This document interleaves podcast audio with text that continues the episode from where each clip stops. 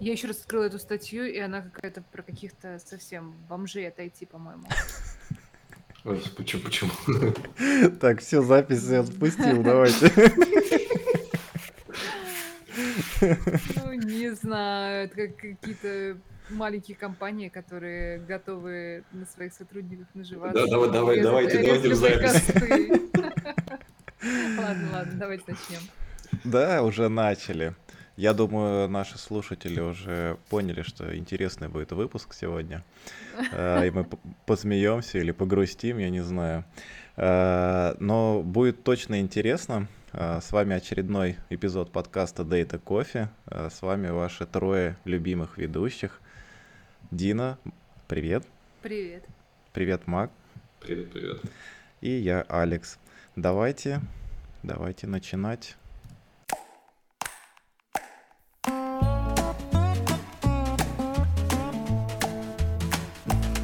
Так, тем у нас много, но есть одна, самая-самая интересная, которая всех ведущих зацепила. Не знаю, мне сначала показалось, что мы очень много и долго сможем ее обсуждать. С другой стороны, с другой стороны, может быть, э, как сказала Дина в пре-шоу, э, какое-то отвращение будет от этой темы, и мы не захотим так много времени ей уделять. А, Ссылочки мы, конечно, приложим на все темы. И вот первая наша тема, она называется «Как я начинал карьеру в IT и с какими трудностями столкнулся».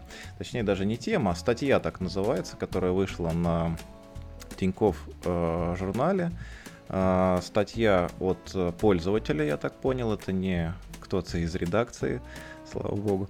Э, Статья очень противоречивая на самом деле, и мне кажется, прям чуть ли не каждую фразу или не каждый тезис можно было бы а, разбирать отдельно. Я прям для себя начал выписывать и в какой-то момент остановился, потому что мне стало тяжело уже все это в себе держать и переваривать и думать на эту тему. Ну давайте попробуем. Ам, Вообще, а, если в как-то в общем, да, а, обзорно сказать, статья это от а, человека, который близок к сфере IT, который раньше занимался, если я правильно помню, Linux администрированием, а, потом еще чем-то, еще чем-то, и там относительно недавно, если я правильно понял, перешел в Big Data и в какие-то технологии с этим связанные. И пе- первый тезис, который меня заставил задуматься, так скажу, он звучит как, а, значит, следующим образом. Деятельность в больших данных в основном крутится вокруг топ-менеджеров компаний, их пожеланий и плотной работы с их тараканами в голове. Вот, что вы думаете, это, это действительно так? У меня сразу есть что сказать по этому поводу. Э, Это по следам моего недавнего собеседования в одну крупную компанию. Даже скажу название, это компания Roche. Это один из крупнейших производителей э, фармацевтики, э, фармацевтической продукции. Э, И туда я собеседовался на странную роль, э, что-то вроде менеджер, менеджеров над PO ребят. То есть менеджер-менеджер, что вроде того. А, И меня не взяли, и это хорошая традиция в компании Roche, они дают фидбэк, то есть структурированный фидбэк по всему, что произошло. Э, И одним из э, важных моментов, которые они отметили, которые бы, наверное, были бы мне сложны, и это действительно так, они сказали, что эта роль включает в себя очень много политики. То есть это переговоры по финансам, то есть по внутреннему распределению денег, э, и по скрытым играм, которые ну, действительно ведутся. Типа, компания долгая история, там, я не знаю, сколько лет там сейчас точно, да, ну много. И у них есть свои традиции, свои долгострои и свои множественные э, слои непонятных политических игр, так что в них нужно разбираться. Э, и в этой связи, учитывая то, что, э, собственно, группа занимается реализацией как раз унификации всей э, процедуры обработки данных во всем огромном Роше, да, понятно, что очень много проектов, ну, просто тех- зоопарк технологий, бешеный и так далее. И это правда в итоге работа с стейкхолдерами, как они их называют. Но если речь про мелкий enterprise, мне уже сложнее это представить. Ну, а, собственно, любой IT-специалист, любой там человек, который связан с Data, он действительно э, завязан будет э, на там топ-менеджменте и на именно как бы на его желаниях. А у меня просто мысль была такая, что, наверное, любые технологии и вообще какие-то направления развития у бизнеса, они э, все-таки как-то идут от коммерческой выручки, если это все-таки бизнес коммерческий. И там, где есть необходимость получить какую-то выгоду, там и будет. Если можно ее получить из бигдаты, из внедрения бигдаты, наверное, ее будут внедрять, а не потому, что э, кому-то в топ-менеджменте захотелось. Мне кажется, если просто кому-то захотелось, то... Я думаю, дело не во внедрении больших данных, а в том, а, на какие именно вопросы будут отвечать а, аналитики, какие именно данные будут пригонять дата-инженеры, то есть э, кого они будут обслуживать. Логично в данном случае обслуживать бизнес. И, к сожалению, ну, в отли... если не брать в пример какие, несколько каких-то бирюзовых компаний, большинству э, компаний нужны деньги. Соответственно, топы э, не поощряют R&D часто и не стремятся к идеальному коду, они стремятся решить свою задачу. Поднять количество какое-то каких-то людей, которые будут пользоваться их продуктом, э, повысить качество, поднять, не знаю, ценник. Вот это все гораздо важнее, чем э, идеальный код, к которому, конечно же, стремится большинство разработчиков. Ну, смотрите, вот еще один момент. А, еще одна фраза, которая тоже меня немножко заставила опять задуматься. Примерно 40% деятельности, а, ну там, правда, не было именно, по-моему, указано, если я скопировал, примерно 40% деятельности, я так понимаю, специалиста IT или программиста, это выяснение ТЗ и задач, которые необходимо реализовать. И я на это, честно говоря, у меня то, я тоже не очень согласен с автором, но в другую сторону. Почему-то, на мой взгляд, это может быть даже и не 40%, а гораздо больше э, занимать времени выяснение вот этих вещей. Вопрос в том, кто этим будет заниматься. Будет этим заниматься разработчик, который, предположим, а, сидит у себя в комнатке и не умеет общаться с людьми, да, либо этим будет заниматься специальный менеджер, который подходит к клиенту, пытается выяснить, что ему нужно, пытается разговаривать на его языке, переводить в язык данных. То есть какой-то про продукт менеджер предположим. То есть, возможно, это будет 40% деятельности компании, а не конкретного разработчика, которому лишь бы циферки потрогать, а вовсе э, не общаться с живыми людьми. Ну да. Как бы то, что данная фраза в этом контексте выглядит негативной. То есть, да, 40% работы — это общение с людьми.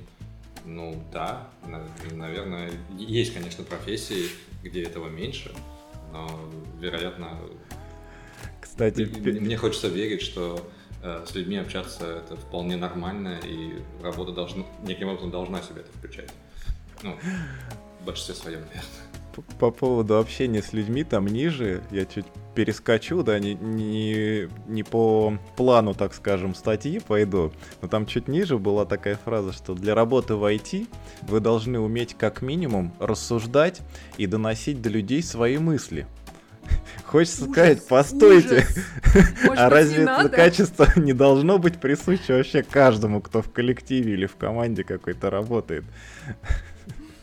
то очень странно тоже прозвучало, как, как будто что-то выходящее просто из всех рамок.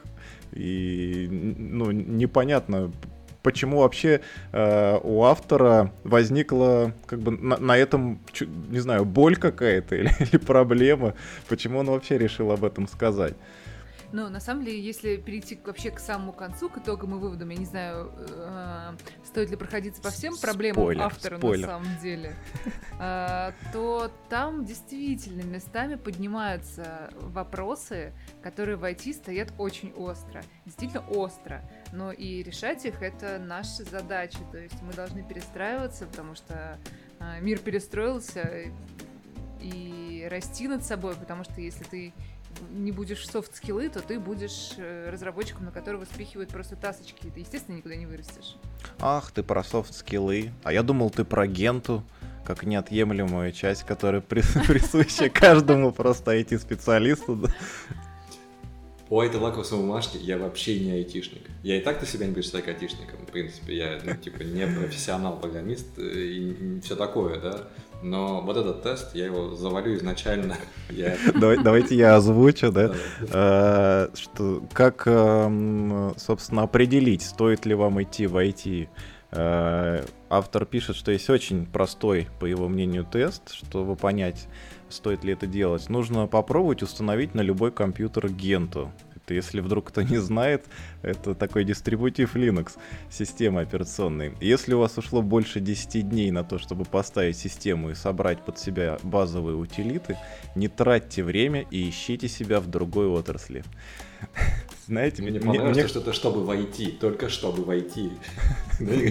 Войти и выйти. У меня после...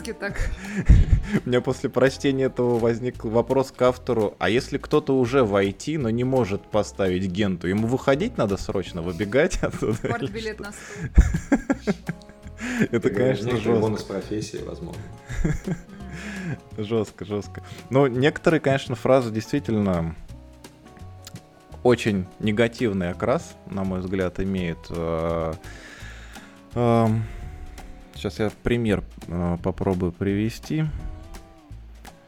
Э, вот, я себе пометочку сделал, обозначил этот, этот тезис, как, как обидеть представителей сразу нескольких профессий. Автор там писал, внимание, IT — это не продавцы или уборщицы, не мерчендайзеры или упаковщики — Понятно вам, ребята?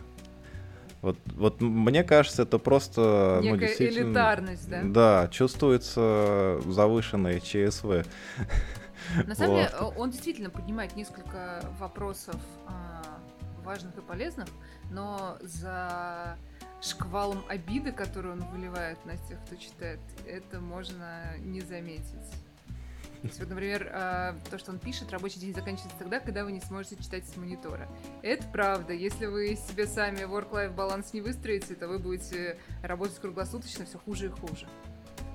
Да, но это как бы не означает, что это единственный путь и вообще, что это правильный даже путь. Э, мне но кажется, это, это проблема. Это, просто это проблема, да. Проблема. Ну, да, нужно что-то с этим делать. Э, мне кажется, не, не знаю, мне кажется, как бы садиться после этого еще. Там же он еще говорит, что после того, как вы там э, до вечера читаете, читаете, повышаете свои скиллы, там пытаетесь оставаться на волне, на свежих технологий, да, и после этого вы идете еще другой работой заниматься. Вот это вообще было, конечно, у него там, да, после этого все, заканчивайте свои дела и садитесь еще за одну работу, у него так было написано. Вот, ну, признайтесь. там была такая тоже фраза, что к вам не прид... вас не будут учить, вам придется учиться самим. Но это же не школа, чтобы вас действительно каждое утро проверяли уроки, рассказывали про новые технологии. А почитал ты вчера про Kubernetes, Вася, или ты все еще сидишь и ставишь генту? Да. Пытаешься собрать свои базовые утилиты.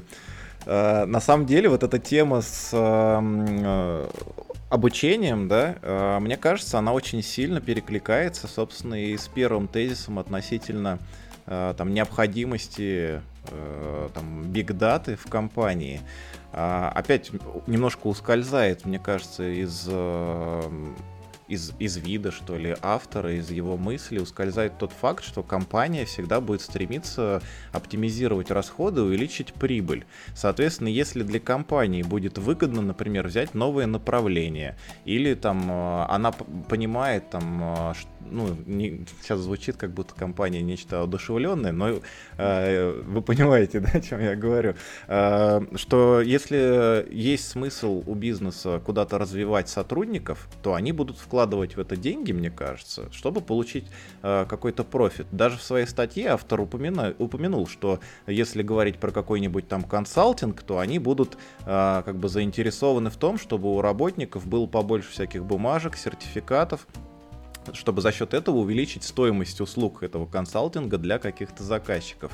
Но сотрудник в этот момент получает образование, получает возможность э, что-то выучить, чтобы сдать э, экзамен да, на получение этого сертификата. Кроме того, он еще там, пусть и там на разных условиях, зависит от конкретного, наверное, проекта и компании, он еще и получает себе этот сертификат, который повышает его личную стоимость э, просто как профессионалу. Но это не основная цель компании, согласитесь. Конечно, нет. Но это, это такой способ дополнительно что-то улучшить в компании. И как бы, ну, ну, это странно было бы, если бы это было основной целью компании э, учить сотрудников. Наверное, это клиенты уже были бы, которые деньги приносили бы, и за счет этого компания бы э, наращивала свой капитал. Как раз про обучение он упоминает о том, что э, резко, как мне показалось, резко негативное отношение к людям, пришедших с расплодившихся курсов по IT. У меня есть вопрос, потому что я как бы немного далек от этого. Действительно ли есть подобное восприятие, не знаю, того же Яндекс Практикума или еще чего-то? Ну, в э, целом, да. То есть это назовем это филифинограммата или э, и выкачивание денег из людей, или все же, ну, как, как бы между поставить Генту за 10 дней, звучит как название фильма, и пройти Яндекс Практикум, ну, мне кажется, есть еще промежуточные шаги, которые могут тебя привести вполне в профессию. Ну, ты знаешь, ну, мне на кажется... Деле, если у тебя мотивация стать айтишником высокая, то Яндекс Практикум или там, не знаю, курс на курсере, а, это прекрасный старт но этого недостаточно, конечно. А очень многие а, купившие курс, там, я не знаю, не буду называть какую-нибудь конкретную компанию, а, под которой написано станьте там, не знаю, девопсом и получаете по 300 тысяч в секунду. Научись ставить... за 10 дней. Научись ставить генту за 10 дней, да. Вот они получают как раз этот курс, и потом ставят ценник, собственно, рекомендованный этим курсом. Но, естественно, за 10 дней ты ничему не научишься в достаточном объеме. Ну, кстати, я хотел сказать, что, возможно, я не знаю, насколько в мире, да, есть такая проблема, но вот, по крайней мере, в России э, я могу точно сказать, что там диплом там 4 или 6 лет тоже не особо всегда как бы говорит и красной тряпочкой перед глазами как бы маячит, что этого человека надо срочно брать, и он будет отличным работником. Потому что ну, как мы... Наличие да, вообще да, диплом, по-моему, это просто а, как бы флажочек, что человек умеет заканчивать проекты.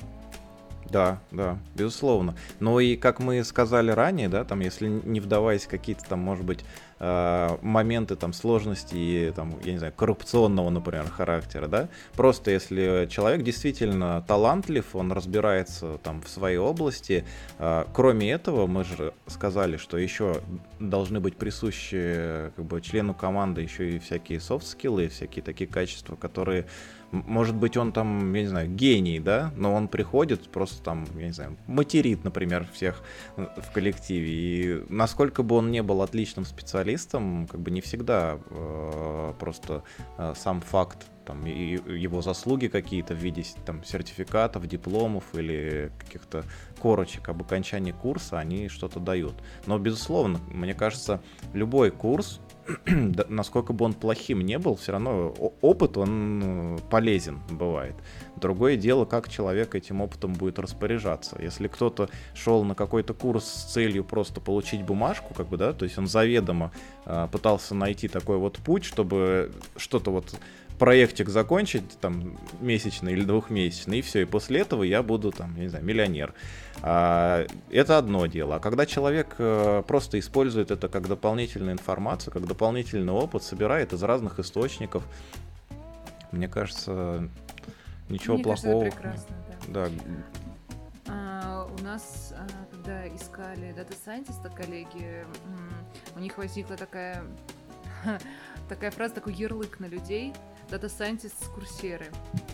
Потому что mm. в какой-то момент э, на курсере расплодилось курсов по, про Data Science, и не, вот не везде, конечно, это так, но что кстати Data Science, нужно быть очень хорошим математиком, чтобы стать хорошим Data Scientist. Недостаточно, правда, э, пройти 8 уроков и сделать 8 домашек. Но это может быть а, не, как бы необходимым минимум, но недостаточно, действительно, да. Да, согласен. Ну, даже не знаю, очень противоречивая статья. А, в любом случае, а, спасибо большое автору за эту статью, а, потому что он массу мыслей породил в наших головах, да, и заставил задуматься и порассуждать на разнообразные, как бы его такие тезисы. Мне еще интересно, он говорит вот на протяжении всей второй половины статьи он говорит о том, что софт-скиллы — это вот must, это основное. И у меня создалось впечатление, что э, есть такая скрытая цель, не объявленная в статье, стать менеджером, не занимаешься кодом, как, ну или не кодом, mm. а инфраструктурой. Возможно, это не так, но у меня возникло именно такое стойкое ощущение, что mm. э, типа если у вас есть амбиция, то амбиция стать менеджером, а не, не знаю, там, генту ставить всю жизнь. Ну, то есть мне быть тех специалистом, возможно, кто-то не хочет быть менеджером. Ну, вот, и, как мне кажется, все равно есть баланс. Если эта позиция исключительно менеджерская, то действительно сет скиллов должен быть немножечко другой, либо трансформирован. Ну, потому что, мне кажется, далеко не все хорошие технари, а к тому же гении, которые могут писать уникальные там, модули для ядра Linux, способны управлять командой. Да, это безусловно. И на самом деле хорошего менеджера еще и поискать надо. То есть э, э, это может быть, опять же, в рамках там статьи или каких-то разговоров звучать, звучать э, просто, что если ты там не умеешь работать, была такая фраза, да, не умеешь делать, иди учи этому, это тут не умеешь делать, иди становись каким-нибудь менеджером. Но на самом деле это не так, и грамотно управлять ресурсами и там поддерживать атмосферу хорошую в коллективе и уметь разговаривать, быть такой вот очень э, а, твердой по отношению к руководству, занимать такую вот твердую позицию, чтобы уметь как бы договариваться, да. Мне кажется, иногда с клиентами проще договориться, чем с руководством собственной компании бывает. Поэтому это все тоже все далеко не так просто. Еще один момент, э, последний, который я про эту статью хотел сказать. Там э, упоминал автор, что он э, участвовал как-то в собеседовании, точнее, он прям так писал, по-моему, что я собеседовал специалиста по QA. Хочется спросить, э, что человек с, с прошлым Linux администратора и с настоящим Big Data делал ну, как бы в качестве собеседующего QA. Может быть, конечно, там э, была какая-то смежная область, что-то там с качеством данных, там data quality, что-то такое. Но в целом довольно странно. И... Но он же рассказывает, что он сначала пошел в разработчики, потом в админы, потом в девопсы. Да, но, но где там везде QA? Я так и не понял. Вот я просто, может быть, у меня, конечно, ну, какое-то неправильное отношение. Я, конечно же, допускаю э, такую возможность, что, может быть, я просто неправильно смотрю на рынок, на текущее как бы, развитие технологий. На мой взгляд, IT уже давно ушло вот из того мира, когда там человек был и установщик Генту, и винды, да, и 1С заодно там э, каким-нибудь пиратским ключиком пропачил. Э, и, и на все руки мастер, и сеть протянул. Сейчас огромное разнообразие профессий, они все Э, ну, дико разные, и э, слишком много, мне кажется, особенностей в каждой из них, чтобы говорить, что вот там, ну, ну, вот опять возвращаясь к этому генту, что нужно что-то вот одно знать и все, и ты специалист во всем IT. У QA масса своих там заморочек. Я уверен, ну, не на 100%, но, допустим, на 95%, что там прямо сегодня существует человек, который пишет какие-нибудь супер важные, изумительные макросы э, на VBA под Excel и который зарабатывает там больше, чем, я не знаю, 70% э, специалистов по бигдате. Просто потому, что он в нужном месте, в нужной компании, и этой компании как бы в текущий момент времени действительно нужны именно эти услуги. Если я считаю, что э, искренне считаю, что если человек приносит прибыль компании, то компания будет всячески стараться его удержать, мотивировать там и, и прочее. Поэтому профессий масса, и мысль моя о том, что невозможно одному человеку все охватить, и как бы не нужно так на себе замыкаться. Вот, наверное, так бы я завершил свою мысль. Ну что, пойдем дальше?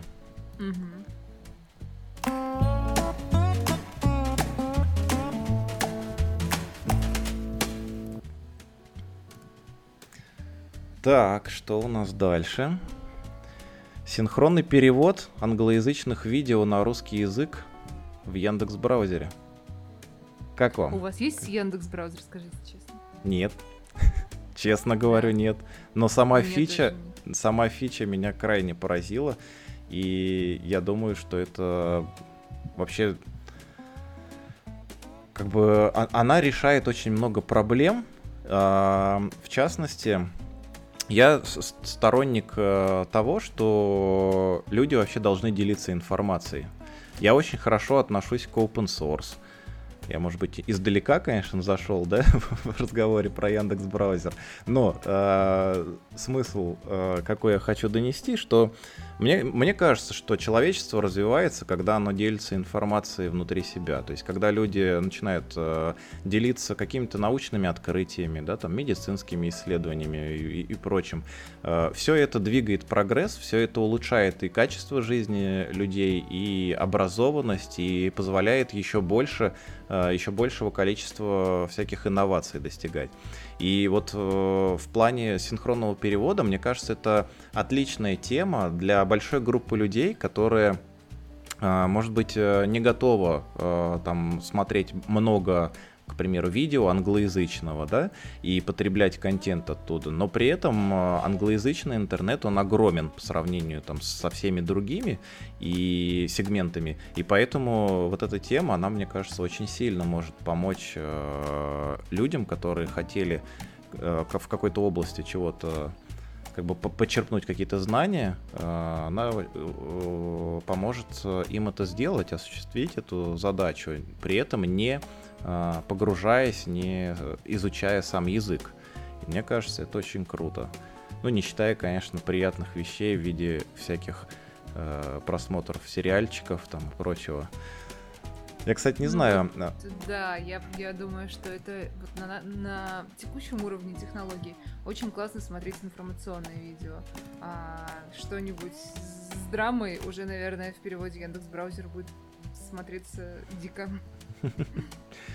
А он, кстати, только YouTube переводит или любой источник, не знаете? Пока что в статье было написано, что пока что это только YouTube и только несколько выбранных роликов.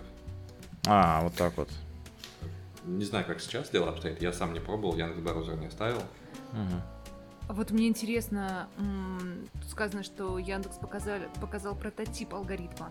Показал ли он код прототипа алгоритма или только результаты работы? Потому что если код, то тут, в общем, недалеко до похожих. Но на самом деле, из чего состоит э, переозвучка? Первое это снять речь, да. Второе понять, кому она принадлежит, то есть там э, мужчине, женщине, ребенку, вот э, кем озвучивать его. И третье, ну, собственно, обычный текст-то-спич. Ну и, кстати, интересно, там делятся э, вообще дорожки, если несколько человек э, на видео присутствует. Вот мы как-то про колонку говорили, ты, по-моему, говорил про Марусю, да, Дин? Ну вот Маруся умеет, э, на самом деле она пока отделяет взрослых от детей, чтобы детям не досталось непотребного контента. Uh-huh но она умеет и мужчин от женщин тоже определять. Не знаю, пользуется ли она в своем э, приложении этими угу. функциями, но они у нее есть. Интересно, Чё браузер. Рассказать может ли э, такое про что? тексту speech у мейла есть диктор Mail.ru и есть, в принципе, набрать диктор Mail.ru, вы попадете на страничку, где можно набить какой-то текст, и видеодиктор его озвучит. То есть там есть несколько девушек, которые рассказывают, причем у них э, артикуляция совпадает с тем, что они рассказывают. Это мне mm, очень прикольно. нравится. И одно время мы просто постоянно пользовались этим э, диктором, чтобы не знаю, рассказать о том, что ты сделал за день на стендапе, например, вместо, вместо тебя. Ну, такие всякие. То, то есть он, ими, он именно текст э, может прочитать, да? Ты просто набиваешь текст, да, uh-huh. там девушка, как в новостях, рассказывает uh-huh. вот голосом из новостей, рассказывает, что сегодня Вася вмерджил свою ветку. Uh-huh. На самом деле все что угодно. А, я, я просто все думаю, если, например, мы когда-нибудь захотим распространять наш подкаст на платформе YouTube. И было бы прикольно, если бы мы, например, того же диктора Mail.ru под это дело подпрягли, и видеоряд э, был бы э, этого диктора. Не, знаю, не знаю, там, наверное, с правами какая-то заморочка будет, но я просто технич... Нет, технической... Никаких заморочек нет, это открытая штука, можно использовать нескольких дикторов, и а, на Ютубе на самом деле много таких. Ну, только единственный текст надо еще получить, да? То есть надо еще транскрибацию записи подкаста сначала произвести. А потом туда. Это да. В, этот, в этого диктора. Прикольно. Ну, это немножечко не то же самое, что сделал Яндекс, но тоже круто. Да, Яндекс еще там дополнительный степ, это, конечно, перевод. Сначала вот подтверждается э, пол, как я понял, там бинарно мужчина-женщина, то есть там нет ребенка или чего, то есть нет такой адаптации, насколько я понял. Э, то есть идет потом speech to text, потом текст переводится, и потом text to speech уже на, на русском языке. И в плане... А движок тот же самый для перевода используется? Движок, наверное, какой-то Яндекс э, Translate, я понимаю. Яндекс переводчик используется, скорее всего, это могу представить. И Интересно, связи... насколько реал-тайм это все происходит? Мне кажется, Вроде они там, там буферизуют. время. Там требуется некоторое время, наверное, наверняка там несколько секунд вперед и поехали. Угу. Но для подкаста было бы здорово, если бы мы могли вот так же, как сейчас, созвониться, и у нас бы у каждого была модель нашего голоса, например и был бы автоматически хотя бы speech-to-text. То есть я предполагаю, что сейчас есть холодные модели, то есть которые берут, в принципе, любой голос и пытаются его э, делать в текст. Э, но я никогда не пробовал, можно попробовать. Не знаю, как они работают с русским Мне языком. Каза... Мне казалось, что эти модели должны быть... Э, нужно очень много текста наговорить конкретным человеком, чтобы получить его образец голоса. Э, Но тем не менее, Маруся же нас понимает. Что, Мак? Э, я просто хотел сказать, что есть сейчас модели, которые наверняка работают э, как fine-tune, то есть есть базовая модель, какая-то модель человеческих голосов или там модель человек... русской речи, например, да, где, например, много-много дикторов читали тексты, и есть, соответственно, текстами и голосами. Вот. И все сброшены в одну топку, грубо говоря, есть понимание русской речи а дальше можно уже на свой э, голос ее фантюнить, то есть эту модель плюс свой голос, и тогда получить хорошую модель своего голоса. Но это мои мечты, я видел, что такое у, Тинькова вроде бы есть, даже в open source, можно попробовать как-то. А, у Тинькова, кстати, я про Тинькова читал какую-то статью. Кто-то жаловался, по-моему, на этого Тинькова. Ну, в смысле, не, не на Олега, да, а на, ну, на Олега, но не на того, про которого все подумали. Там есть какой-то у них автоответчик на звонки. Uh, у них есть, я, насколько помню, виртуально, что-то типа виртуального мобильного оператора, и вот этого автоответчика можно подключать к своему номеру, если там тебе из банка кто-то навязчиво звонит, или из там банка в кавычках, и он отсеивал там большинство звонков, и я так понял, что в какой-то момент он начал отсеивать то ли не тех, то ли то ли как-то переключился на, на, на другой, там, то ли переадрес... по-моему, переадресация была с какого-то такого номера э, физического оператора на Тинькова, и, и он не должен был как-то э, ответы делать эти э, на эти звонки, но забавно, конечно. Из того, что я видел именно текстом, мне показалось, что очень круто сформулированы ответы и прям очень контекстно. Я одно время пользовалась так, такой услугой. А, не помню сейчас название, но действительно через несколько звонков, когда я не хотела брать трубку, через три звонка а, шла переадресация на секретаря электронного. Uh-huh. И этот электронный секретарь а, женским голосом спрашивал, что вы хотите. А, говорил, что да, я обязательно передам. А, и в процессе самое забавное, а, слышался звук печа- печатающий на машинке. Вот это действительно секретарь, который записывает все это. Вот. И после того, как звонок завершался, а, расшифровку созвона и аудио созвона секретарь стал в тележку. То есть можно было сразу получить а, и текст того, что говорили с той стороны, что отвечал секретарь, и звук, если вдруг она что-то неправильно услышала. И самое интересное, когда а, звонили тоже роботы и просили сказать «да», для того, чтобы иметь как раз тот самый слепок голоса, на который реагирует банк клиенты, например. Mm. Она всегда отвечала «я скажу вам нет». Она ни разу не, не ложанула. Слушай, по поводу звука печатания на клавиатуре, ты говоришь, что складывалось ощущение, что этот бот записывает действительно какое-то сообщение там и так далее. Mm-hmm. А моя первая мысль, а вдруг это сидит а человек... Бот ли это? Да, бот ли это? Может, реально кто-то сидит и печатает этот текст. Вот, вот такие вот, вот, которые генту не могут поставить себе, потом идут и перепечатывают звуковые дорожки с разговоров. Сразу вспоминаются все эти стартапы, а, которые предлагали чуть ли не код писать нейросеточкой, а на самом деле а, ну, собирали инвесторов на, на эти деньги, а оказалось, что там просто штат индусов сидит и пишет быстренько код.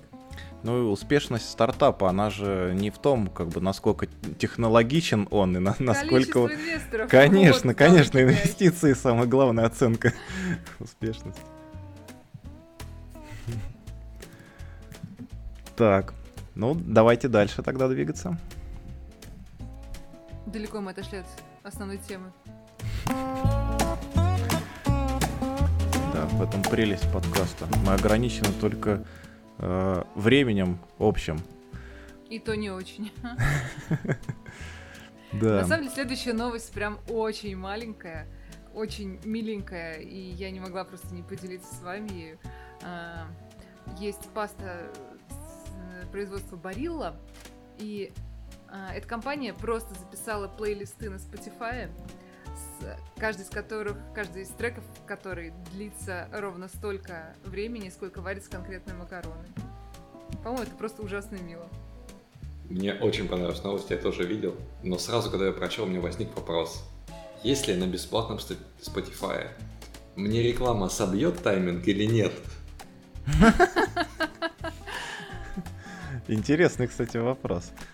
А у них есть бесплатное это, да? Я просто, честно говоря, пользуюсь э, давно платным. Я даже не знал, что у них есть какой-то бесплатный вариант. Э, то есть ну, у них музыка вся доступна. Они да? чуть-чуть подороже, поэтому стоит подписка. И в момент, когда решаешь бесплатно, стоит ли там час прослушивания музыки в месяц или даже, даже меньше, вот, иногда имеет смысл на бесплатно. Но вот на бесплатном там есть э, прероллы или роллы во время песен э, длительностью по 30 секунд. Так что могут макароны и все, и выкипеть все. Да, это может быть проблемой. Интересный вопрос. А что еще мог, могло бы быть аналогичным образом? В принципе, любые э, какие-то блюда, да?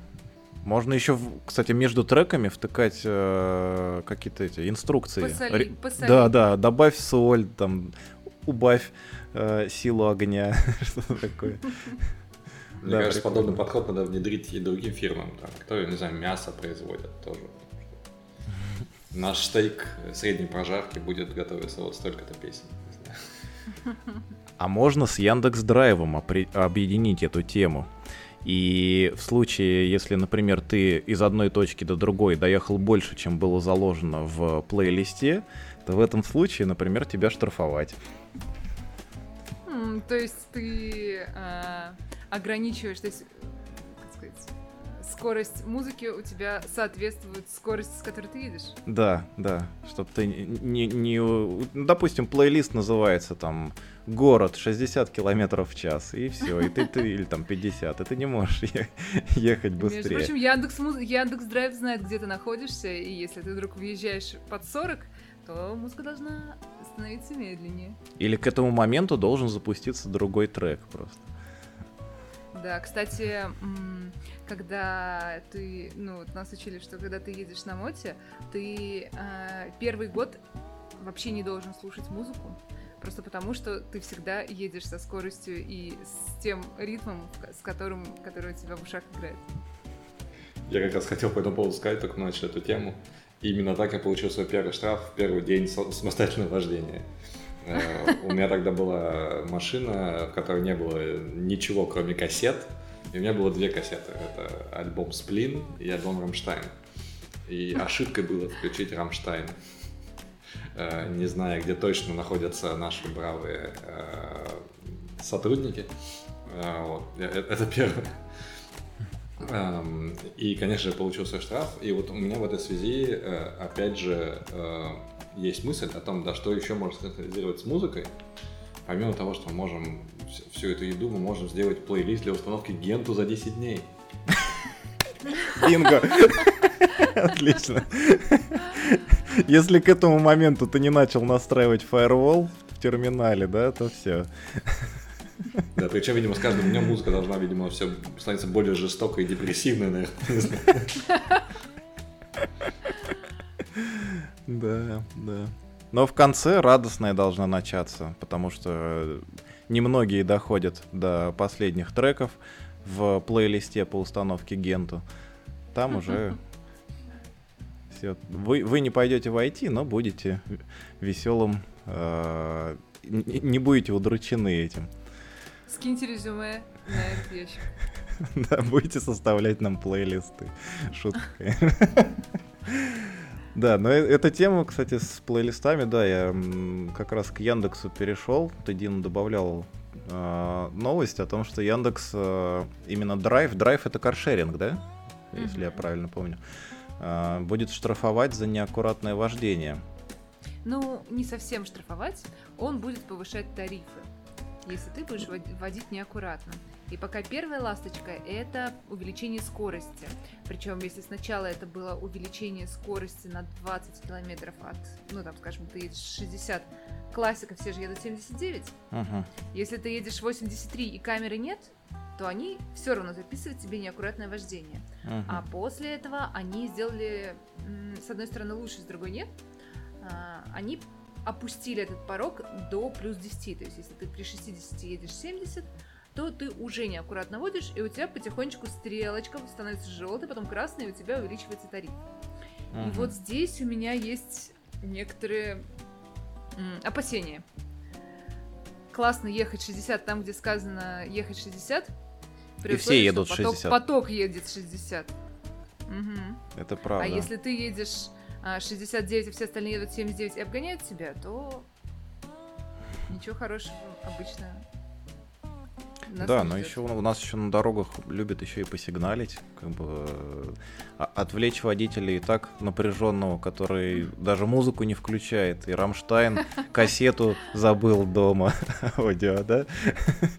Все равно человек, особенно новичок, мне кажется, ему очень важно чувствовать уверенность э, на дороге. Он, он и так максимально как бы насторожен, максимально нер нервничает, и когда начинают еще со всех сторон какие-то сигналы подавать, которые не очень-то как бы своевременные и, и к месту, да, мне кажется, это только хуже делает.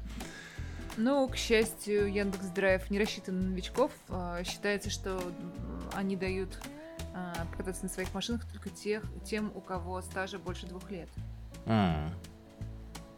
Это они тоже о себе беспокоятся. К разговору о том, что компании делают и для чего.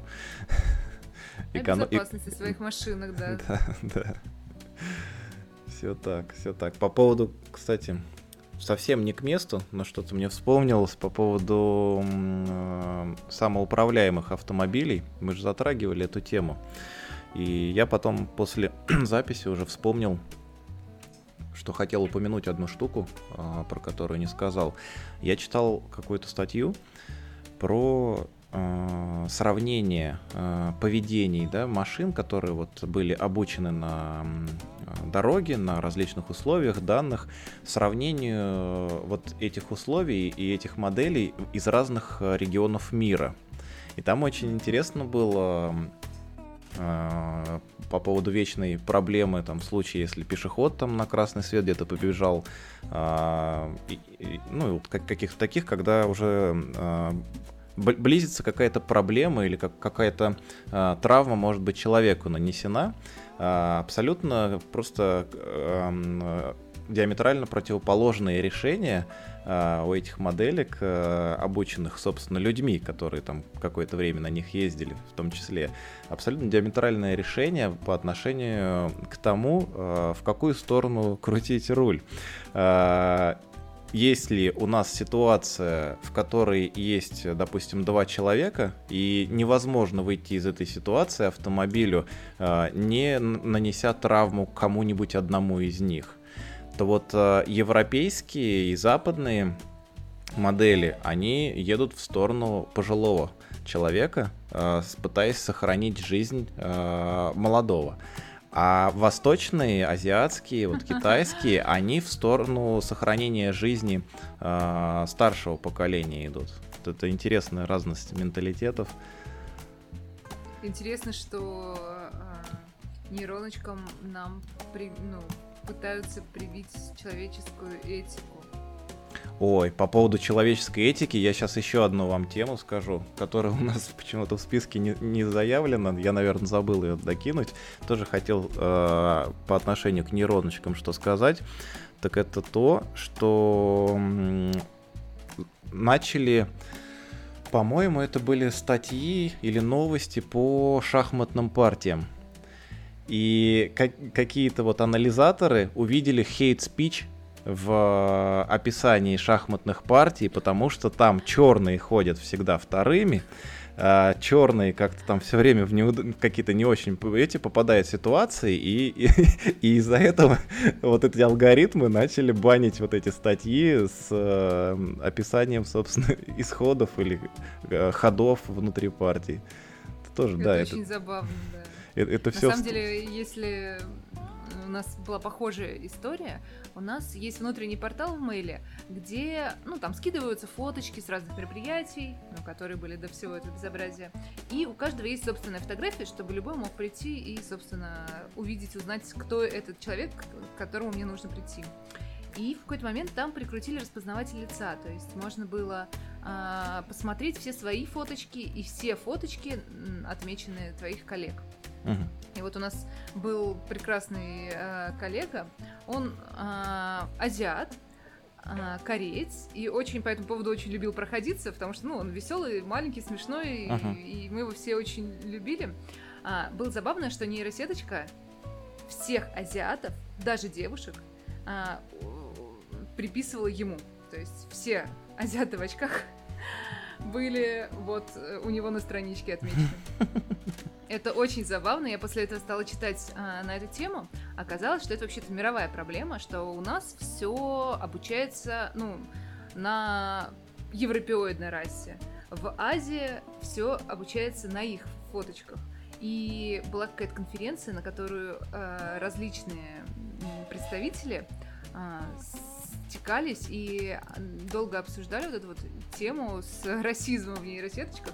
На самом деле решилась проблема просто. Они стали меняться датасетами, то есть э, появился общий какой-то датасет, на котором обучались вообще ну, все мировые нейросеточки, грубо говоря. Это прекрасная подводочка получилась к нашей следующей новости по поводу того, что Яндекс открыл датасеты свои для беспилотных автомобилей, погоды и переводчика.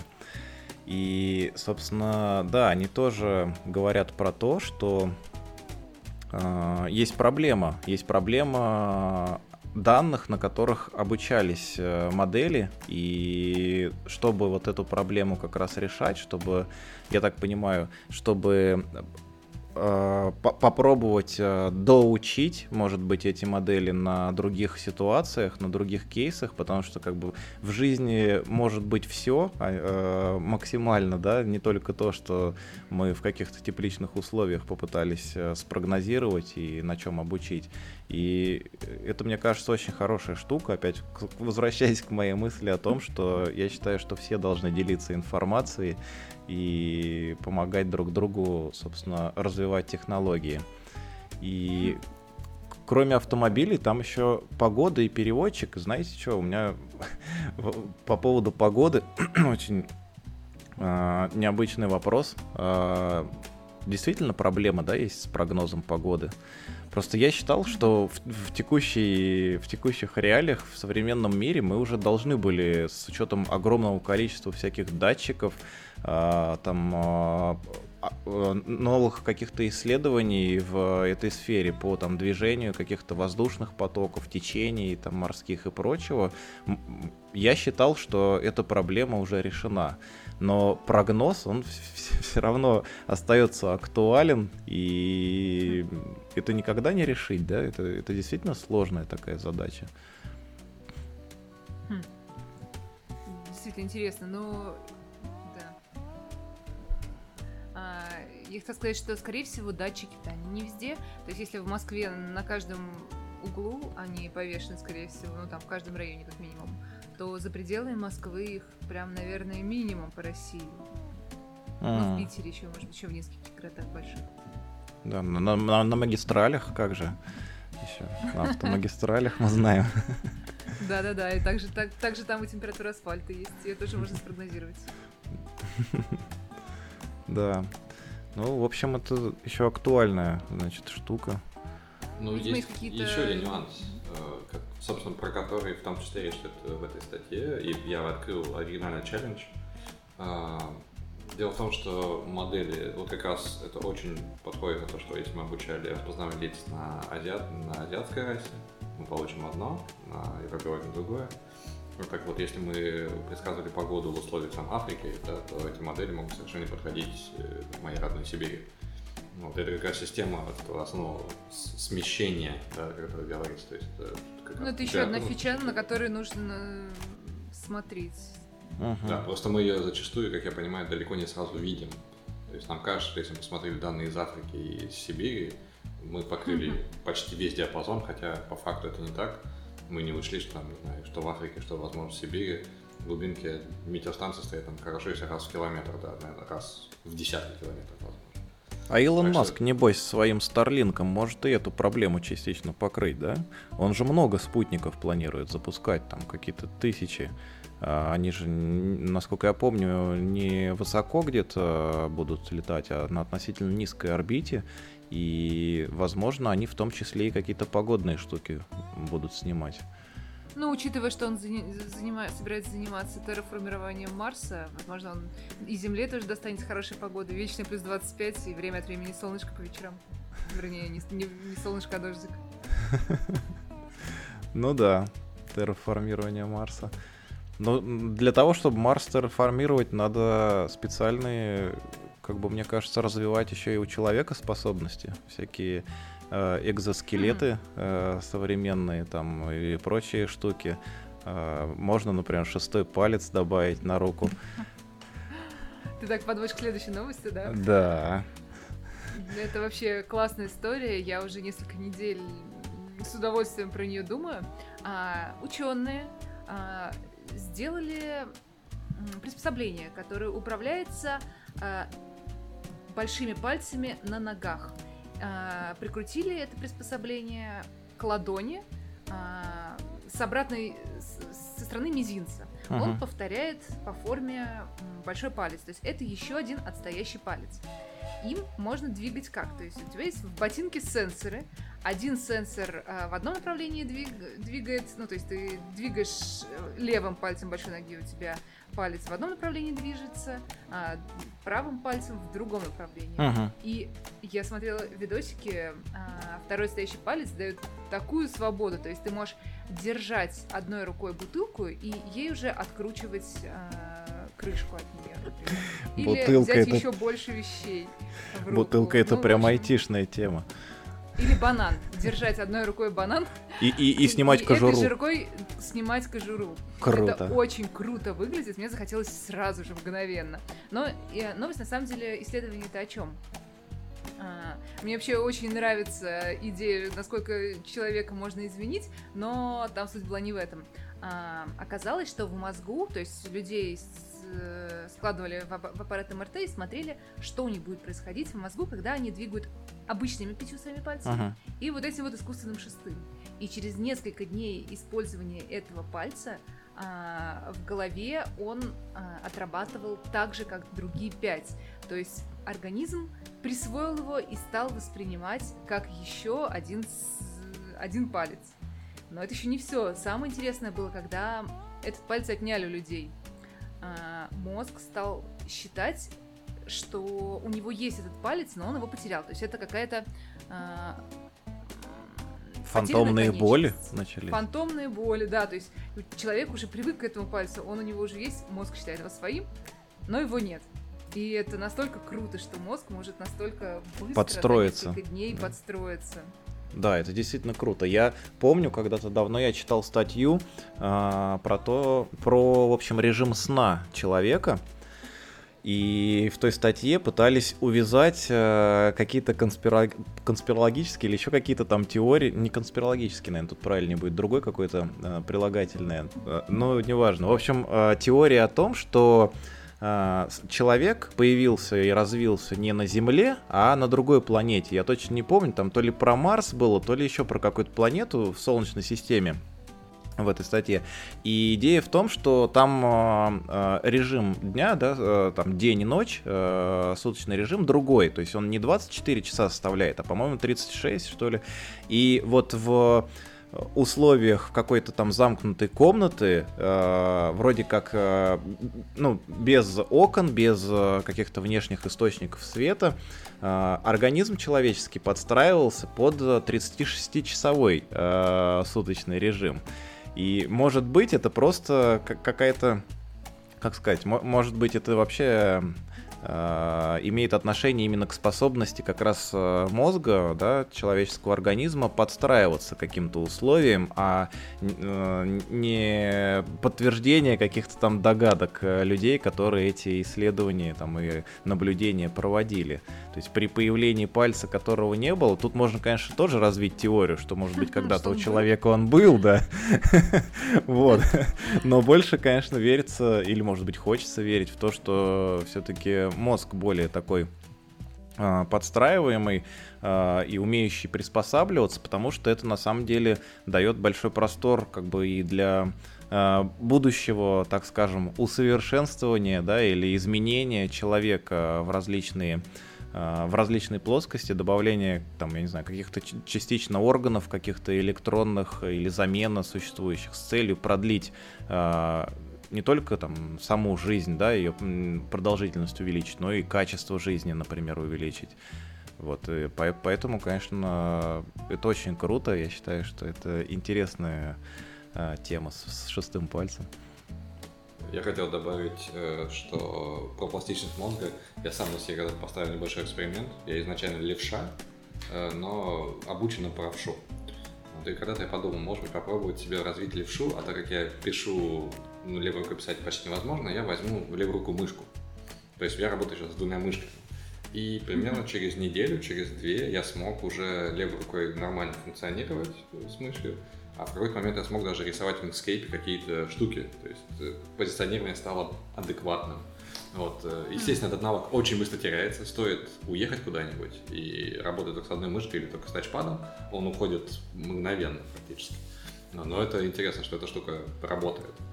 Э, и второе, что хотел добавить, что как раз э, есть э, большой достаточно комьюнити, который изучает не только нарушение сна, это больше медицинская тема, но и моделирование того, от чего наш сон, собственно, зависит, и конкретно моделирование джетлагов. Я сам поучаствовал в подобном исследовании, но с точки зрения математики, не связанной на самом деле с биологическим процессом. Но биологический процесс считается связанным с группой гормонов и соответствующих рецепторов, которые находятся где-то в спинном мозге. Вот, и в основном в этом страдают мышки, вот их помещают, там, им меняют режимы с дня, ночи и так далее. И э, конкретно мышки, как и люди, показывают достаточно большую устойчивость к этим изменениям. То есть наш джетлаг как раз имеет э, в этом плане негативный эффект. То есть чем мы старше, это подтверждено, в принципе, исследованиями, тем нам сложнее восстанавливаться как раз благодаря тому, благодаря, в кавычках, возможно, что мы устойчивы к этим режимам. То есть мы к ним адаптируемся медленно, но адаптировавшись, нам не так просто вернуться в другой режим. А. Вот. Э, но, в принципе, э, опять же, эти исследования открывают простор для э, искусственной стимуляции подобных рецепторов и более быстрой адаптации к подобным изменениям, тем джет, джетлагам или там, депривации сна. Но, к сожалению, это все еще неизвестно, как в долгосрочном периоде подобные там, манипуляции со сном будут влиять на мозговую активность. И вот интересно, как же мы будем выбираться из ситуации, когда мы а, летим в космическом корабле, и привычного нам солнца, которое встает там в 8 утра, у нас нет. Фонарик будет зажигаться. По какой-то этой а, не, не отпускает меня тема с Генту э, на, сервере Генту. Э, ну ладно. Да, действительно, мне кажется, по поводу, если джетлагов еще, да, немного продолжить, эта тема, она больше на какие-то дальние, да, перелеты действует, именно когда сильно сдвигается день-ночь, но при этом именно в самом организме, я так понимаю, процессы, они Э, какие-то начинаются, даже если смещается на там 3-4 часа э, день. Вообще, даже если смещается на какую-то... То есть э, организм быстро адаптируется к тому, что в зрачок конкретно приходит свет в так, примерно такое-то время. Вот. И если он приходит, начинается стимуляция, точнее, там подавление. Я не буду сейчас врать, я не помню весь, uh-huh. весь механизм. И, в общем, если это происходит не систематически, то нам становится плохо именно от того, что нейросеть наша ожидает одних гормонов, а приходят другие. И нам приходится прилагать ментальные усилия, чтобы с этим бороться. А по поводу еще космических кораблей, как раз вот у Лема, я так помню, они когда передвигались в огромном каком-то корабле, не помню рассказ, особые эффекты происходили, когда они приближались к скорости света. И вот тоже интересно, как мы вообще, как наш организм будет реагировать на все, что вне Земли. Особенно учитывая ту самую конспирологическую теорию, что мы родились вне Земли, что же мы такие хрупкие. Да, ну просто к тому моменту, я говорю, надо какие-то усовершенствования в организме э, сделать в плане переноса, э, лег, более легкого переноса каких-то перегрузок там и. Я вот буквально в эту э, тему вчера услышала, ну уже давно-давно существуют киберолимпийские игры. Э, это аналог Олимпийских игр, они проводятся что-то типа раз в 4 или в 5 лет, uh-huh. а, и там участвуют инвалиды, люди, у которых нет руки, нет ноги, uh-huh. чего-нибудь нет.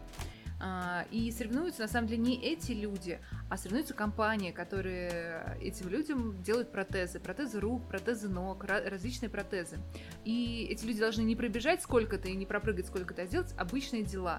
Застегнуться, налить себе чаю, пройти с вещами по лестнице, и вот в зависимости от того, кто выиграл, собственно, видимо, инвестиции достаются одним, то другим. По-моему, это очень круто и, скорее всего, очень зрелищно. Я, я еще этого не смотрела, но обязательно посмотрю, потому что это меня каждый раз радует, когда э, компании делают такие вещи, которые людям с ограниченными возможностями э, помогают жить более полной жизнью.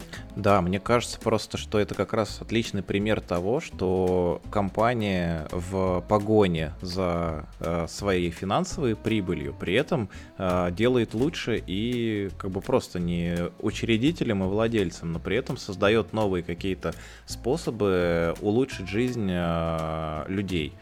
И... Я подозреваю, что в данном случае компании все-таки э, достаточно альтруистично настроены изначально, потому что вряд ли это такой уж э, ценный рынок сбыта, то есть, скорее всего, это действительно помощь людям. Ну, может быть. Но э, эти технологии, наверное, в какой-то степени могут идти смежно там, с тем же шестым пальцем, например, да? А, с дополнительными органами чувств. Да, а, там, если там куда-то углубляться в такую э, серую зону, да, немного, чтобы никого не обидеть, э, там, например, у человека, у которого там нет пальца, например, да, таких людей относительно там общего количества людей может быть достаточно мало, и из-за этого эта технология, может быть, не сильно могла бы развиваться. Но при этом, используя эти наработки для того, чтобы просто, в принципе, желающим там добавить палец, э, там, у кого есть 5 шестой, например, да, Э, это более широкий, получается, круг лиц и более э, такой прибыльный для компаний рынок. И при этом он и людям помогает. Скажите, тоже захотел шестой палец, да? Да, да. Я да. посмотрела, не продается. Да. Я искала. Не, я бы взял себе, я бы взял. Ну, на самом деле, там механика достаточно простая, и если взять одного инженера, ну, прям, который сможет нарисовать модельку, в принципе, распечатать это на 3D принтере и, и пару сервоприводов сделать вообще не проблема. Тем более, что изначально там был э, ремешок вроде часов, и аккумуляторы крепились там. То есть нету такого, что ты должен как-то их сильно питать. Ты просто, ну, как бы, как Apple Watch заряжаешь раз в сутки, и, пожалуйста, вот твой палец готов. Я бы хотел добавить, я, я бы не хотел себе шестой палец почему-то. Не знаю, мне хватает пока двух мышек. Э, я хотел добавить другую э, тему, что э, как раз те компании, которые занимаются производством таких манипуляторов, это, во-первых, прямая ассоциация с Формулой-1, то есть затачивание под очень-очень специфическую проблему, там, да, под аэродинамика конкретного болида на конкретной трассе, в конкретный, там, не знаю, поворот он должно войти идеально, может, подобное, почему-то такая ассоциация. А, именно про специфику задачи, про глубину. А, а второе, то, что, наверное, ассоциация с э, теми компаниями, которые занимаются подобным лечением, например, людей, там, не знаю, нет руки, и действительно на, на, на фоне, возможно, общего, общей популяции не такой большой процент, но в то же время эти компании делают достаточно большие деньги на лечение орфанных болезней. То есть орфанные болезни, по-моему, типа 5 на 100 тысяч или около того. И есть прям большая группа компаний, которая занимается исключительно орфанными болезнями. То есть они там, какой-нибудь э, конкретное, очень редкое э, генетическое заболевание, именно его лечат, возможно, крайне редкое, но при этом, если вылечить, там повышает там, качество жизни от нуля до 100, возможно, для, для людей, может, это вопрос жизни и смерти. И интересно, что эти компании продолжают получать инвестиции, хотя, казалось бы, куда логичнее производить аспирин. Но как side effect их, их процессов и их разработок, это то, что их процедуры, направленные на лечение специфического заболевания, могут быть обобщены на обычное заболевание и, возможно, удешевить их в разы. Возможно, как робототехника того же Boston Dynamics, возможно, постепенно дешевее, может позволить там делать классные протезы для людей. Да, прикольно. Я хочу сказать нашим уважаемым слушателям, что если вы приобретете себе сразу два шестых пальца, то вы сможете устанавливать генту не за 10, а за 8,5 минут. Но для этого нужно будет приобрести еще по два больших пальца на ноги. Чтобы как-то ими управлять. Так, а еще, кстати, по поводу дополнений организма у нас еще одна тема есть, Дина, от тебя по поводу... Да, это... По поводу чипов, на да? самом деле, а, у меня есть знакомый, который вот прям в эту тему очень сильно погружен. Он себе имплантировал одно время НФЦ-чипы прямо под кожу в пальцы. нам, нам нужно обязательно пригласить его в подкаст. Мы попробуем это сделать, да. Очень интересно он штуки рассказывал. И NFC, NFC-чипы а, для того, чтобы там проходить в метро, расплачиваться тройкой, проходить, я не знаю, любые турникеты у себя дома или там на работе. Это достаточно прикольная штука в целом. А, и в целом достаточно безопасная и изученная уже эта штука. Другое дело, что ну, не каждый согласится с тем, чтобы таким образом ну, нарушить целостность своего организма, конечно. Но вот одна вещь меня очень зацепила. А, в, в безымянный чаще всего палец, а, в подушечку пальца вшивается м, магнит. Uh-huh. То есть это просто маленький-маленький магнит. А, подушечка пальца заживает, все нормально, и после этого ты начинаешь, ты, у тебя появляется еще одно чувство, ты начинаешь ощущать магнитные поля. Ты проводишь как, э, рукой вокруг чайника и понимаешь, где у него, я не знаю, металлические не знаю, детали. На- например, да, не на самом деле поля. То есть ты можешь а, проводку прощупать у себя дома. Вот таким вот образом. Это, по-моему, очень круто. И если бы я не была таким циклом, я бы, может, такое уже сделала. Я буквально вчера, по-моему, смотрел YouTube видео про новости науки, где рассказывается об исследовании, посвященном тому, можно ли каким-то очень ленивым способом получать энергию из человеческого тела. Как то с помощью например, процесса потовыделения или наших таких натуральных скачков температуры, можно ли из этого получить энергию. И оказалось, что действительно можно, и самый простой способ это как раз поставить небольшие датчики на пальцы, э, причем там есть датчики, я не буду врать, по-моему, температурные изменения, а если к ним добавить еще пьезодатчик, то есть который реагирует на давление, то в конце концов за несколько дней можно зарядить э, те же Apple Watch. То есть можно, грубо говоря, постоянно их подзаряжать, просто работая на клавиатуре. Так что, может, мы скоро станем большой батарейкой. Или просто, если сон беспокойный, да, и во сне пальчики шевелятся, то, то можно зарядить. Блин, прикольно, конечно. Ну, по поводу вот э, магнита, я, конечно, даже даже такой мысли не было. У меня все мысли были сосредоточены вокруг всяких там ключей каких-то, вот э, NFC, RFID, магнит. Это на самом деле получается как э, некое новое отдельное чувство у человека. И это может быть полезно во всех этих как раз э, полетах на Марс. А что с безопасностью? Вот сразу вот что с безопасностью? Ну, в МРТ, в МРТ лучше не залезать аппарат, мне кажется. Вот, кстати, в МРТ вполне можно безопасность данных? Ну да. То есть, если это как-то тройка, то ее же могут угнать. Ну, теоретически. Отрезав палец? Uh, не, ну не знаю, я как Это где-то было в каком-то фильме. Считыватель достаточно близко к той же карте, к RFID-чипу, то, в принципе, можно, грубо говоря, скопировать данные. Вот, а если у меня карту тройку украдут, как, как, как же я жить-то буду? Ну, то есть, если серьезно, могут У тебя, получается, ли, ли, лишняя простым способом украсть. Лишняя фигня в руке. Придется встраивать новую карточку. Я не знаю. Честно говоря, я не знаю. И это действительно вопрос. Надо будет действительно попробовать позвать этого друга к нам в подкаст. Ну, по поводу безопасности, вот, э, по-моему, вот под этой статьей э, на Хабре там шло обсуждение, и кто-то говорил, что вроде бы это удобнее в том плане, что я никогда не потеряю, например, свой ключ, он у меня с собой всегда у меня в руку имплантирован, в руку. А, но при этом а, его оппонент этого человека говорил, что а если я хочу поделиться кем-то, вот, например, у меня есть ключи от дома, и я хочу их оставить жене, например, э, сегодня, или там кому-то, чтобы кто-то куда-то попал, и я не могу этого сделать. Другой момент, что, наверное, если это просто, просто какая-то, какой-то айдишник, да, метка какая-то, то привязав новый айдишник там, к системе дома, можно просто новому человеку дать доступ. И не обязательно Нужно просто этого. носить с собой устройство, которое перепрошьет NFC-чип в э, руке того, кому ты, с кем ты собираешься поделиться ключом. Ну, у, у меня в семье есть э, один член, у которого есть э, вшитый чип, но, к сожалению, он не сможет ничего рассказать, она точнее. Это наша кошка. Кошка? Да. Вот. Ну, мы уже несколько, несколько лет назад э, чипировали ее, и, в принципе, не знаю, ни, ни, никаких проблем ни животное не испытывает, потому что там под холку э, этот чип устанавливается. Я так понимаю, вот область между большим и указательным пальцем у человека тоже достаточно такая э, минимально как-то влияющая на дискомфорт. Вот. А что делает этот чип в кошке?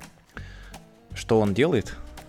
А, ну, цель, в смысле, да, ты имеешь в виду? Да, да. Э, это необходимо для поездок, э, насколько я помню, в Европу куда-то. Ну и э, плюс это такая штука, которая поможет в случае неблагоприятном найти животное.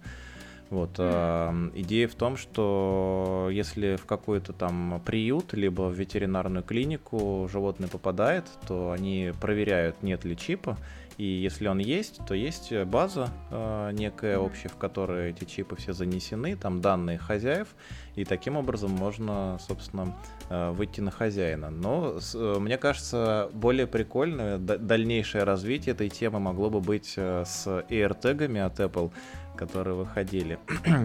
они более наверное, оперативно могли бы сообщать о местонахождении какого-то либо домашнего животного, либо еще там, не знаю, кошелька или рюкзака, потому что у них устройство, насколько я помню, такое, что любой э, iPhone, любой там, по-моему, даже iPad, э, когда он видит эту, эти метки вокруг себя, он может их считать и передать в Apple. А Apple, уже зная, кому эти метки принадлежат, э, хозяину покажет на карте их расположение. Вот, то есть это такая более распределенная сеть, при этом не требующая интернета, потому что устройства-то много у кого. Это, мне кажется, мог, могло бы получить развитие. Но мне кажется, я видел, даже продают такие брелочки на собачек, на кошечек, на ошейник вешать, и в этот брелочек вставляется AirTag. Но мне кажется, это просто после этого потерявшееся домашнее животное становится жертвой, потому что за ним начнут охотиться ради этого брелочка. Да, AirTag, который стоит больше щенка собаки. Да. Такие дела. Так, а, что, двигаемся дальше, да, у нас еще немножко осталось.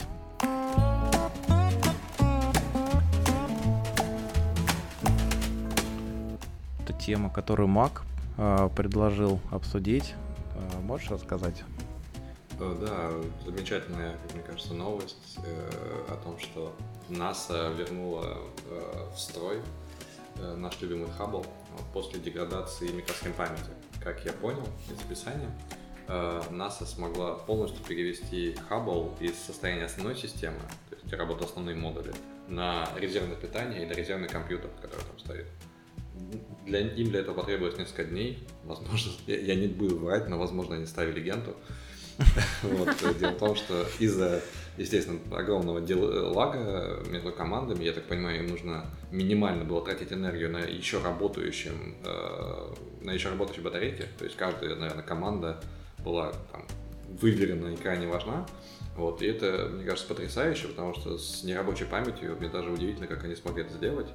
То есть, как бы, раз память деградировала, то уже, грубо говоря, как я понимаю, инструкции в ней могли быть битые. То есть то, что записывалось в память на исполнение да, того же процессора в кэш, э, уже это могло быть битым. Я не буду врать, какая там память была порушена, как я не читал изначальную статью, но это потрясающе. Мне кажется, вот, вот эта инженерия на кончиках пальцев, учитывая, сколько хабу уже лет, это просто, мне кажется, потрясающе красивая инженерная задача. И получается, что с помощью этой операции они продляют жизнь устройства еще на 10, 20, возможно, 30 лет. Есть, правда, нюанс, что весь резервный модуль тоже все это время находился на, орби... ну, на орбите. Получается, что этот резервный модуль тоже подвергся всей радиации, которая через него идет, и потенциально он уже как бы постаревший. То есть мы не знаем, сколько он на самом деле живет, но тем не менее это достойно восхищения, мне кажется.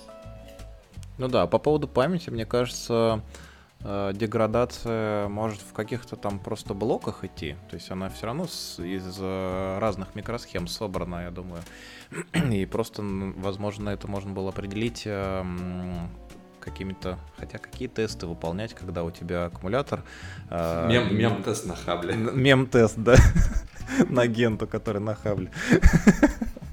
Да, вот, и просто, может быть, отключили эти блоки, э, которые вызывали подозрения. Может, как-то еще какие-то есть способы? Я думаю, там же, а, если уж в серверах ставят память там, с, дополнительным, дополнительной проверкой там, на ошибки, я думаю, там тройная проверка, если не больше всяких слоев, э, чтобы определить там неработающий участок и что-то с этим сделать. Но это круто, да, это круто.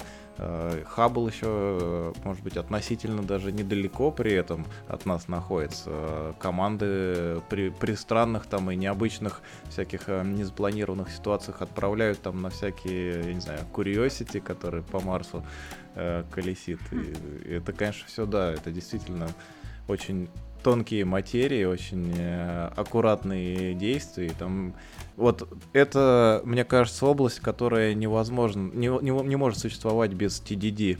Вот, и там действительно нужно очень много тестов, прежде чем нажать один раз выполнение.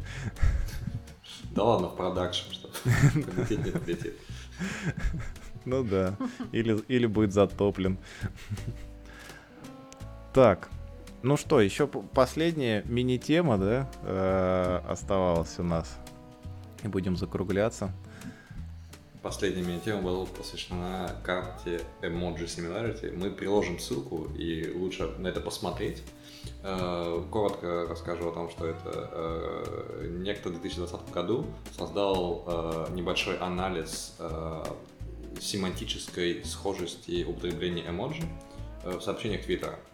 То есть там некая подвыборка твитов, и он набрал около, по-моему, 100 миллионов, не буду врать сколько точно, надо вчитаться в детали, твитов, и после этого, по сути, человек создал матрицу корреляции между употреблением эмоджи, то есть если эмоджи стоит рядом с другой эмоджи на расстоянии стальки-то символов, то они э, как-то связаны. Э, и таким образом, в принципе, это, это стандартная техника, э, которая применяется в машинном обучении. э, для с, нахождения семантической связанности слов. Также он сделал для эмоджи, и там есть очень интересные кластеры, некоторые из которых, как я понял, удивили наших ведущих, э, потому что наверняка в этих кластерах есть э, особенность английского языка и английского понимания этих самых эмоджи. Как, например, Дина заметила, что э, смайлик, который плачет и рыдает, находится отдельно от остальных смайликов, даже выражающих грусть. Да, Возможно, это... поэтому он и рыдает. Ну да, еще интересная тема с ракетой была, да, мы заметили. И я вот сейчас смотрю, э, почему-то дважды изображен флаг американский. Это, это что за пропаганда такая? Пропаганда чего? Американизмов, я не знаю. Чего? Я, На я... мой взгляд, они вообще не отличаются, но, наверное, все-таки какие-то различия. Да, я, я увидел еще Землю несколько раз, но там с разных ракурсов, разные континенты изображены. То есть это разные вроде как э, смайлы. А вот в, в флагах двух я не, не заметил, честно говоря, отличий. Рядом с американским флагом еще флаг, по-моему, Саудовской Аравии близко расположен. Возможно, здесь как раз тот самый байс, связанный с тем, какой поток цветов анализировался. То есть я, я уверен в этом. Угу. Кроме того, видно, что э, леденец э, и кактус почему-то находятся вместе. Я не буду говорить свои ассоциации по этому поводу. Интересно, да. Что, что бы тут могло быть? Может можно быть, это... свой анализ. Там есть код, и можно попробовать на чатах там, своей компании это сделать, потому что, мне кажется, кластеры будут ну, немного другими, даже несмотря на язык. И, ну, то есть тут вложено очень много семантики. Не uh-huh. знаю, надо смотреть большую выборку. В целом, мне кажется, очень интересное исследование, на самом деле. Да, прикольно. Обязательно посмотрите, все, кто не видел.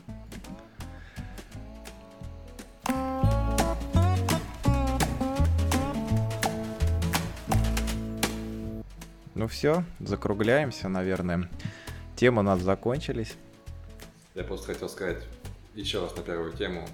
Прочитав статью про больно ли войти или нет, у меня возник вопрос, э, программиста или тварь дрожащая, смогу ли генту поставить или нет? Да, это самая такая зацепившая нас всех тема сегодня. Э, очень противоречивые высказывания, но тем не менее это как бы э, статья, которую обязательно стоит прочитать. Э, мы тут высказываем свое мнение относительно всего, а у слушателей может быть свои идеи появятся. Вдруг, если маловероятно, но все же, если среди наших слушателей окажется автор этой статьи, то мы его с удовольствием пригласим в подкаст поговорить и обсудить э, все его тезисы, которые он изложил, э, собственно, в этой статье. Будет очень интересно, на самом деле, услышать э, другую э, сторону, да, другую позицию, потому что мы, мне кажется, достаточно однобоко э, как бы смотрим на это, да, мы, в смысле, ведущие этого подкаста. А может быть, у автора есть какие-то жесткие, как бы тяжелые аргументы в пользу того, что он написал, и он развеет все наши сомнения и все наши э, мысли, которые были по этому поводу. Вот.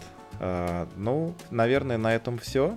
Спасибо большое, что слушали нас. Э, у нас количество платформ, на которых распространяется подкаст, э, постоянно увеличивается.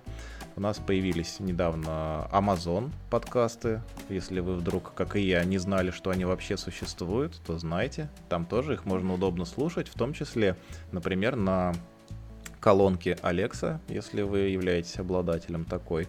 Вот. Также у нас а, постепенно обновляется сайт. Мы зовем разных гостей. И на следующей неделе у нас должен быть очень крутой гость. Спасибо, что присоединились к нам. Спасибо, ребят. Пока. Спасибо всем. Счастливо.